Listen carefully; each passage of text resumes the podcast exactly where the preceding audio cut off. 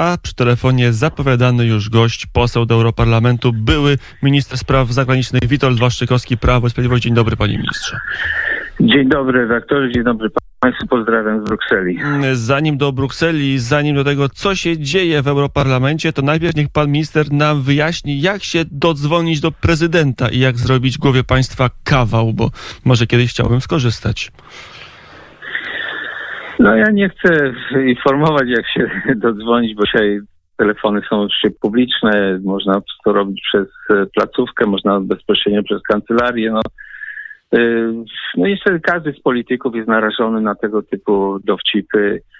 Y, musimy być ostrożniejsi. Ja też przed laty miałem jakąś wieczorny telefon, no, ktoś się przedstawił, że jest ministrem Pawlo Pimkinem, ówczesnym ministrem spraw zagranicznych Ukrainy prosił o rozmowę, o pomoc, żeby, y, żeby połączyć prezydenta Poroszenkę z, z prezydentem polskim. No niestety jesteśmy narażeni musimy być ostrożni. Ale nie ma jakichś procedur, nie ma jakichś oficjalnych pism, iluś śluz komunikacyjnych, które sprawdzają, czy jest prawdziwy numer, że rozmowy między prezydentami to jest jakiś taki, może nie teatr, ale jest cała droga urzędnicza od jednej komórki do drugiej i to wszystko trzeba przejść, a tu widać, że to nie działa być może. No oczywiście, że są, no oczywiście, że są, ale nie chcę wchodzić w ten gorący temat. E, jak rozumiem, wszyscy w tej chwili starają się znaleźć, odkryć, która z procedur zawiodła.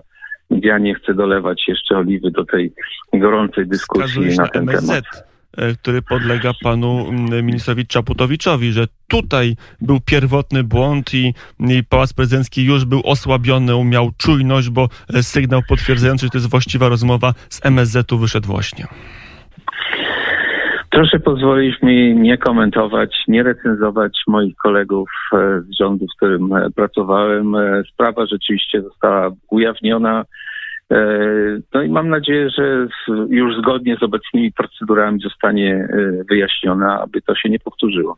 E, to jeszcze element taki no, poważniejszy, bo wszyscy mówią, że ta dwójka youtuberów współpracuje z rosyjskim wywiadem, że to nie jest tylko głupi kawał, ale to jest także element rosyjskiej wojny informacyjnej. No tak może być, chociaż e, jeśli przyjrzeliśmy się tej, tej działalności tej dwójki, to oni do, do, do, dobili się, tak, że tak powiem, i do Macrona, i do Borysa Johnsona, i do innych polityków, więc e, to, to nie jest problem tylko polski, to jest problem światowy, że dzisiaj mamy e, bardzo otwarte życie e, polityczne. Ja też przecież jeżdżąc po Polsce często byłem pytany, i to pan sam tak jeździ, pan sam prowadzi samochód, nie boi się pan, prawda, chodzić po ulicy i tak dalej. No cóż możemy zrobić, no. Yy, no nie możemy się zamknąć. Polityka jest mało profesjonalna. Może szef MSZ powinien mieć szofera i yy, na bieżąco przy sobie kilku asystentów. Tutaj trochę zdradzę kuluary. Sam jako dziennikarz często jestem zdziwiony, jak trochę amatorsko wygląda polska polityka, jak czasami premier e, potrafi samotnie niemalże chodzić po korytarzach sejmowych. Mm, wydaje się, że ma trochę wolnego czasu.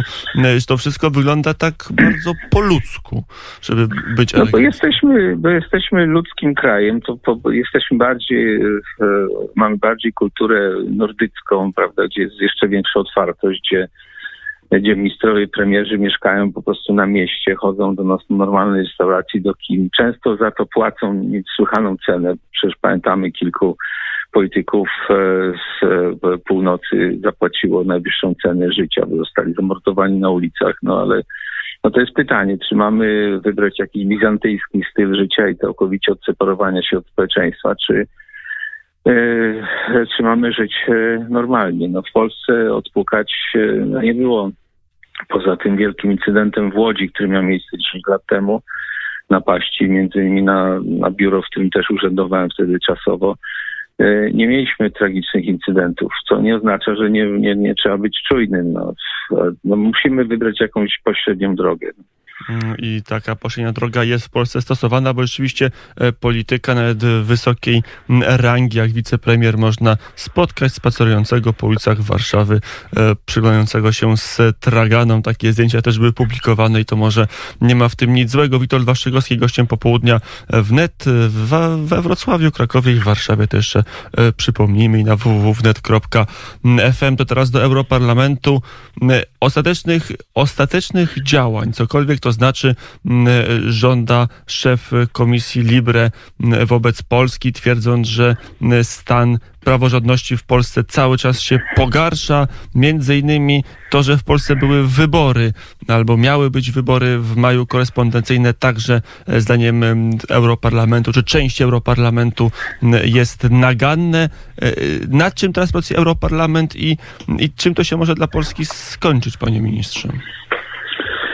No raczej niczym, dlatego że nie ma żadnych podstaw, aby rozliczać Polskę. Ja wielokrotnie tłumaczyłem, jeszcze raz powiem, w Unii Europejskiej nie ma żadnego prawnie wiążącego dokumentu, który by w jakikolwiek sposób e, opisywał, kodyfikował, definiował praworządność nie tylko w Polsce, w jakimkolwiek państwie unijnym, dlatego że kwestia praworządności, jak wiele innych, jak religia, jak edukacja, jak sprawy społeczne, że tak powiem, e, łóżkowe i tak dalej są e, nieobjęte prawem unijnym, nieobjęte aki komunitaire. W związku z tym my niczego nie łamiemy dlatego że nie ma żadnych ustaleń ogólnoeuropejskich, które by zobowiązywały nas do tego czy innego, do, do trzymania Trybunału Konstytucyjnego, czy, czy po to, żeby nie mieć Trybunału Konstytucyjnego, żeby mieć taki, a nie inny Sąd Najwyższy. Po prostu nie ma, nie ma.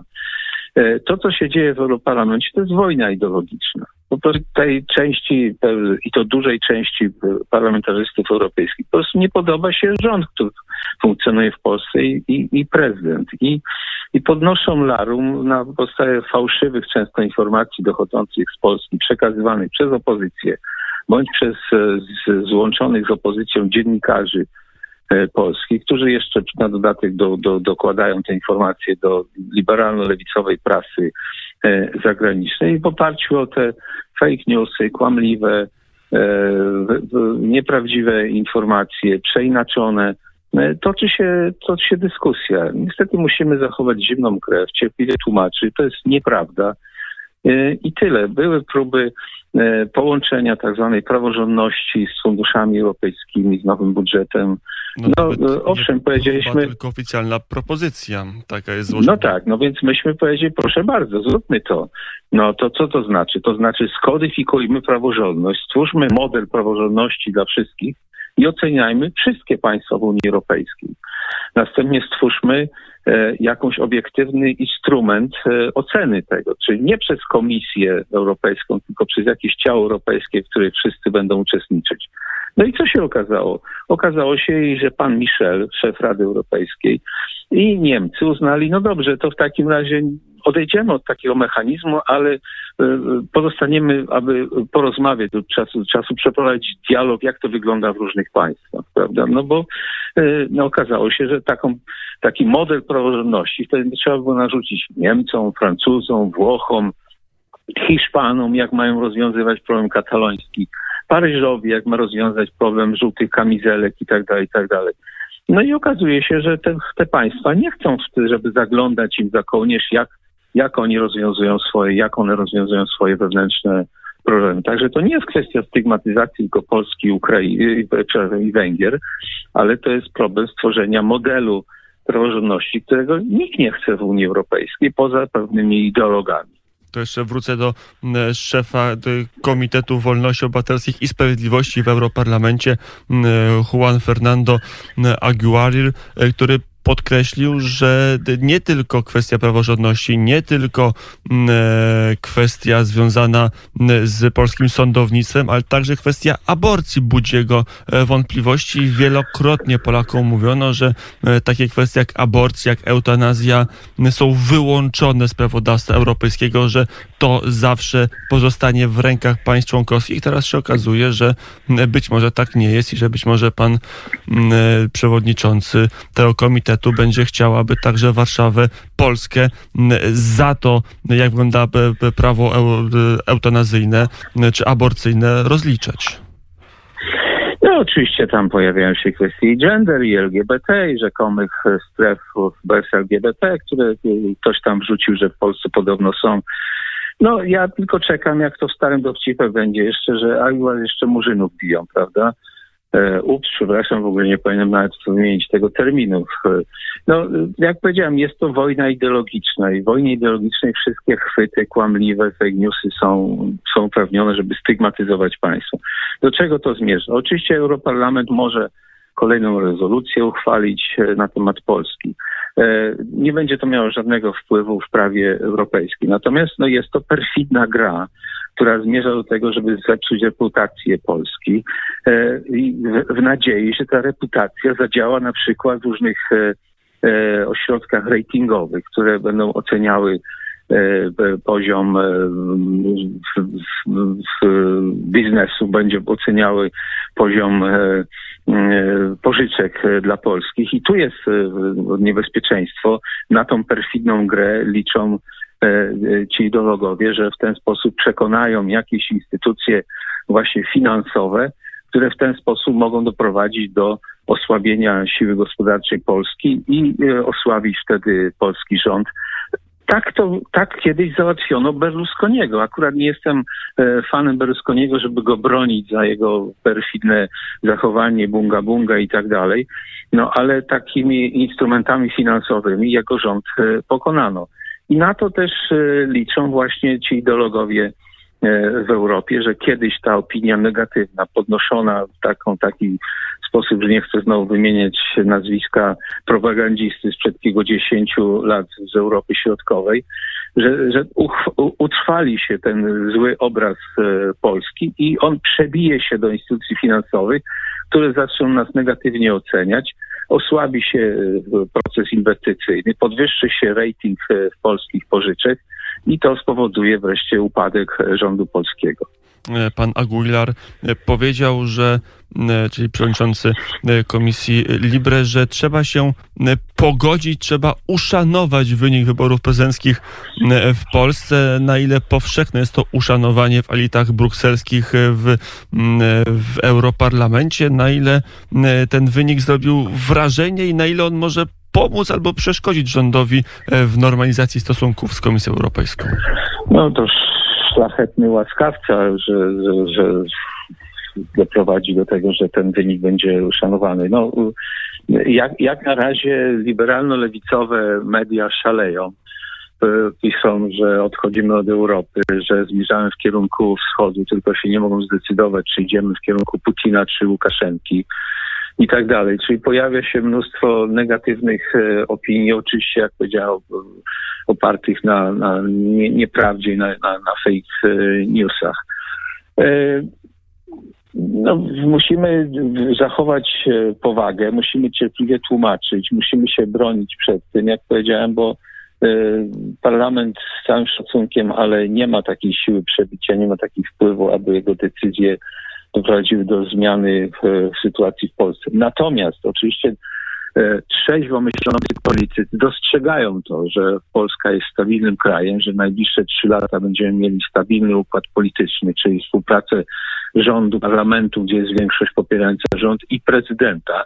I te trzy lata spowodują, że Polska będzie poważnym aktorem, który nie będzie miał ze sobą problemów wewnętrznych, tylko będzie miał twardy E, mocny mandat e, demokratyczny do rozmów e, w Europie. Czyli to powoli zaczyna docierać do, do tych, którzy mniej ideologicznie myślą. Także to jest, to jest ważny atut w rękach Polski w tej chwili, iż nie można nas rozgrywać wewnętrznie, nie można doprowadzić do podziałów, które by skutkowały osłabieniem naszej polityki zagranicznej, naszej polityki bezpieczeństwa. Prezydent na początek e, pojedzie do Włoch, do Rzyma, do, a konkretnie do Watykanu również, e, gdzie powinien udać się w kolejną e, podróż do Brukseli. To kiedyś był kierunek, gdzie po raz pierwszy pojawiali się po objęciu swojej funkcji politycy z Platformy często. Nie, nie, no Bruksela to jest, e, to jest stolica oczywiście z jednej strony państwa belgijskiego i to kiedyś na pewno wizytę w Belgii trzeba będzie e, odbyć, natomiast e, Bruksela to z drugiej strony jest stolica instytucji europejskich, w której funkcjonują urzędnicy to urzędnicy powinni raportować polskiemu prezydentowi stan spraw w instytucjach europejskich. Oczywiście od czasu do czasu odwiedzając Brukselę kurtuazyjnie można złożyć też wizytę w kwaterze głównej NATO, czy w komisji, czy w Europarlamencie. No ale to nie są pierwsze kroki. Ja uważam, że po, po Włoszech i po e, Watykanie to jest bardzo dobry strzał. E, e, powinien prezydent, czy zalecałem e, nawet w artykule, który się dzisiaj ukazał na portalu Rzeczpospolita, poświęcić więcej uwagi naszemu regionowi próbować scalić na przykład koncepcję Trójmorza z partnerstwem wschodnim. Dobrze by było porozumieć się z drugim państwem w naszym regionie, to jest Rumunią, który ma państwo podobne problemy na przykład z bezpieczeństwem jak Polska. Jest to drugie największe po Polsce e, państwo w naszym, w naszym regionie. Także, ale z czasem należy też pojechać na, na większe wody. Powinniśmy zapomnieć może o tym micie chińskiej E, gospodarki, skoncentrować się na kilku wizytach e, gospodarczych w Azji, typu e, właśnie Tokio, Seul, Tajwan, prawda, który jest takim diamentem technologicznym, państwo nieduże, ale posiadające wielkie zdolności technologicznie mógłby nas wesprzeć w, w rozwoju gospodarczym. Wietnam, gdzie moglibyśmy wiele kontraktów, które są w tej chwili z Chinami zastąpić i pewna masowa produkcja mogłaby E, być importowana e, z Wietnamu. Także jest, jest tu dużo, dużo w tej chwili w nowej kadencji. Prezydent ma większy margines swobody, aby zadziałał na, na szerszych wodach międzynarodowych. Często się mówi, że ta e, kadencja będzie inna. Nawet sam pan prezydent podkreślał, że teraz w ramach tego, brak, tego braku re, reelekcji szersze są możliwości ruchu dla pana e, prezydenta. Na ile ta szerokość ruchu powinna się obrazować w polityce zagranicznej? Tutaj e, pan poseł jakiś, jakąś rewolucję albo dużą zmianę przewiduje? No, po pierwsze, tak się ułożyło, w, że mamy pewien naturalny podział prowadzonej tej polityki zagranicznej. Prezydent ze swoim ośrodkiem, co wynika też z konstytucji, ma pewne obowiązki na, w obszarze bezpieczeństwa Polski, spraw zagranicznych, w współpracy z rządem będzie na pewno kontynuował e, naszą politykę wobec NATO, wobec spraw bezpieczeństwa. Głównym naszym sojusznikiem są Stany Zjednoczone. Nie, nie dlatego, że, że my stawiamy bez, bez alternatywnie, tylko że nie ma alternatywy w Europie. Tej alternatywy nie przedstawia nam Europa. Jesteśmy trochę skazani. Ale więc ten kierunek na pewno będzie w dalszym ciągu dominował myśli e, prezydenta jego środka. Ze względu na naszą udział w Unii Europejskiej, na, na traktat lizboński, który tak a inaczej ułożył relacje w Europie, no to ten kierunek będzie e, zdominowany przez premiera i jego ośrodek. Natomiast no, do wyjaśnienia jest w takim razie w tej kadencji między prezydentem premierem, e, jakimi obszarami powinien zajmować się minister spraw zagranicznych. E, on na pewno musi pomagać jednemu drugiemu, i prezydentowi, i premierowi. No ale też pozostaje duży margines swobody dla działania dla, dla MSZ i tutaj powinno też być wyjaśnione dokładnie, jakie są nasze priorytety na jakie kierunki powinniśmy e, stawiać i pewien e, margines swobody też powinien być przekazany ministrowi e, spraw zagranicznych. Także w, te, w, tym trójkącie takim duży pałac, mały pałac, Aleja Szucha, gmach centrali MSZ powinna w tej chwili rozegrać się debata, jak naszą politykę zagraniczną najbliższe bezpieczeństwa i gospodarki międzynarodowej, jak ułożyć na najbliższe pięć lat też na koniec właśnie do relacji transatlantyckich bym się e, zapytał o postawę pani ambasador Georgette Mosbacher w Warszawie. Dzisiaj Konfederacja miała konferencję w Sejmie, podkreślająca, że pani ambasador łamie zapisy konwencji wiedeńskiej, czyli te, te zapisy, które normują funkcjonowanie placówek dyplomatycznych w krajach przyjmujących. Rzeczywiście ostatnio tweety i wypowiedzi pani ambasador chyba wykraczają poza standardową rolę dyplomaty, rolę ambasadora.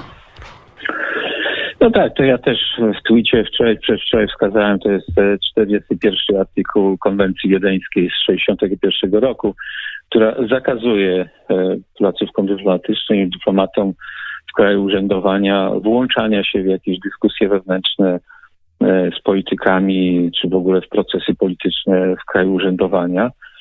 E, no to ewidentnie jest e, podjęta dyskusja nie pierwszy raz już przez ministrem Macierewiczem, ale niedawno jeszcze z panią minister Mazurek. Jeszcze jakiś czas temu mieliśmy e, otwarty jakiś list, notatkę, która została wystosowana publicznie do premiera Morawieckiego i tak dalej. E, ambasador ma prawo interweniować, natomiast są to przewidziane kanały dyplomatyczne, noty dyplomatyczne przekazywane instytucjom danego państwa e, przez protokół dyplomatyczny przy MSZ. Natomiast e, nie powinien tego robić w taki sposób publiczny, jak to nazwałem to jakiś czas temu megafonową dyplomację. Nie wiem, z czego to się bierze. Czy to się bierze ze względu na tak zwany background e, biznesowy e, pani ambasador, czy może wynika to z faktu, że mm, e, toczą tam się jakieś rozgrywki wewnątrz dyplomacji amerykańskiej. Przecież proszę pamiętać, że administracja prezydenta Trumpa przecież nie ma poparcia w wielu urzędach administracji centralnej, federalnej, również i w Departamencie Stanu. Wielokrotnie jeszcze odwiedzałem przed laty Waszyngton jako minister spraw zagranicznych i siadając naprzeciwko delegacji amerykańskiej zwracano mi uwagę, nasi dyplomaci pokazywali palcem, kto siedzi za, po drugiej stronie stołu i mówiono, o ten jest y, przyjaźnie nastawiony do Polski, a ten jest nieprzyjaźnie nastawiony do Polski, bo został tutaj jeszcze w Departamencie Stanu z poprzedniej administracji. Może być taka sytuacja właśnie w ambasadzie amerykańskiej, gdzie to, to jest duża, to jest kilkaset osób tam pracuje, tam na pewno są ludzie sympatyzujący E, z innymi politykami amerykańskimi niż Donald Trump. I być może E, pani ambasador nie panowała nad tym e, Twitterem i, i te wpisy dokonywał ktoś, ktoś inny. Tylko nie jest incydent. Warto... Jakby nie panowała, to można by zrobić no tak, jeden, dwa wpisy, a nie no dziewięć, no bo tyle można naliczyć wpisów e, chyba wykraczających tak poza zapisy konwencji wiedeńskiej. Wezwanie do MSZ-u. Polska ma taką siłę, aby przywołać do porządku ambasadora USA w Warszawie? No, ja tylko powiem, warto rozmawiać. Nie trzeba tego robić poprzez megafonową dyplomację. Będąc ministrem spraw zagranicznych kilka lat temu, też miałem rozmowy z ambasadorami poprzednimi, no, ale to się odbywało właśnie w zaciszu gabinetów MSZ-owskich. E, też mieliśmy wyskoki mediów amerykańskich, które na przykład CNN nie pokazywały, iż w Polsce jest jak w Korei Północnej, więc też prosiłem ambasadora poprzedniego amerykańskiego, żeby zobaczył taki, taki jeden czy drugi reportaż e, w tej czy innej gazecie czy medium amerykańskim i potwierdził, czy on rzeczywiście żyje w kraju, który wygląda jak Korea Północna i czy można coś z tym zrobić. No ale to wymaga oczywiście spokojnej pracy, e, rozmowy delikatnej z, z naszymi przyjaciółmi amerykańskimi. Nie musimy tego robić w taki sposób, jak robi to pani Mosbacher poprzez Twitter, poprzez e, tego typu publiczne zwracanie uwagi, ale chyba rzeczywiście sytuacja, sytuacja chyba dojrzała do tego. No ja chciałbym trochę usprawiedliwić jednak powiedzieć też, że no przecież e, te dobre kontakty, jakie ma prezydent e, prezydent Duda, Duda z Donaldem Trumpem, no też są trochę zasługą pani Mosbacher, prawda? Gdybyśmy mieli tutaj ambasadora, który nie ma kontaktu z Donaldem Trumpem, to być może tych spotkań byłoby trudniej e, organizować. No, przypomnę również, że no, niedawno Amerykanie znieśli e, obowiązek wizowy dla Polski. To też była akcja, w której uczestniczyła ambasada amerykańska i bardzo czynnie działa pani, pani Mosbacher. Także ja na pewno nie przyłączę się do tych, którzy uważają, że trzeba ją potępić, odwołać i, i tak dalej, dlatego że ma na swoim koncie ewidentne sukcesy w, w naszym dialogu bilateralnym czy pracy polsko-amerykańskiej. Natomiast no, pewien styl pracy można byłoby delikatnie e, w jakichś e, rozmowach kuluarowych, że tak powiem, wyjaśnić. Powiedział Witold Waszczykowski, poseł do Europarlamentu, były minister spraw zagranicznych. Panie pośle, dziękuję bardzo za rozmowę. Dziękuję bardzo. Mm, do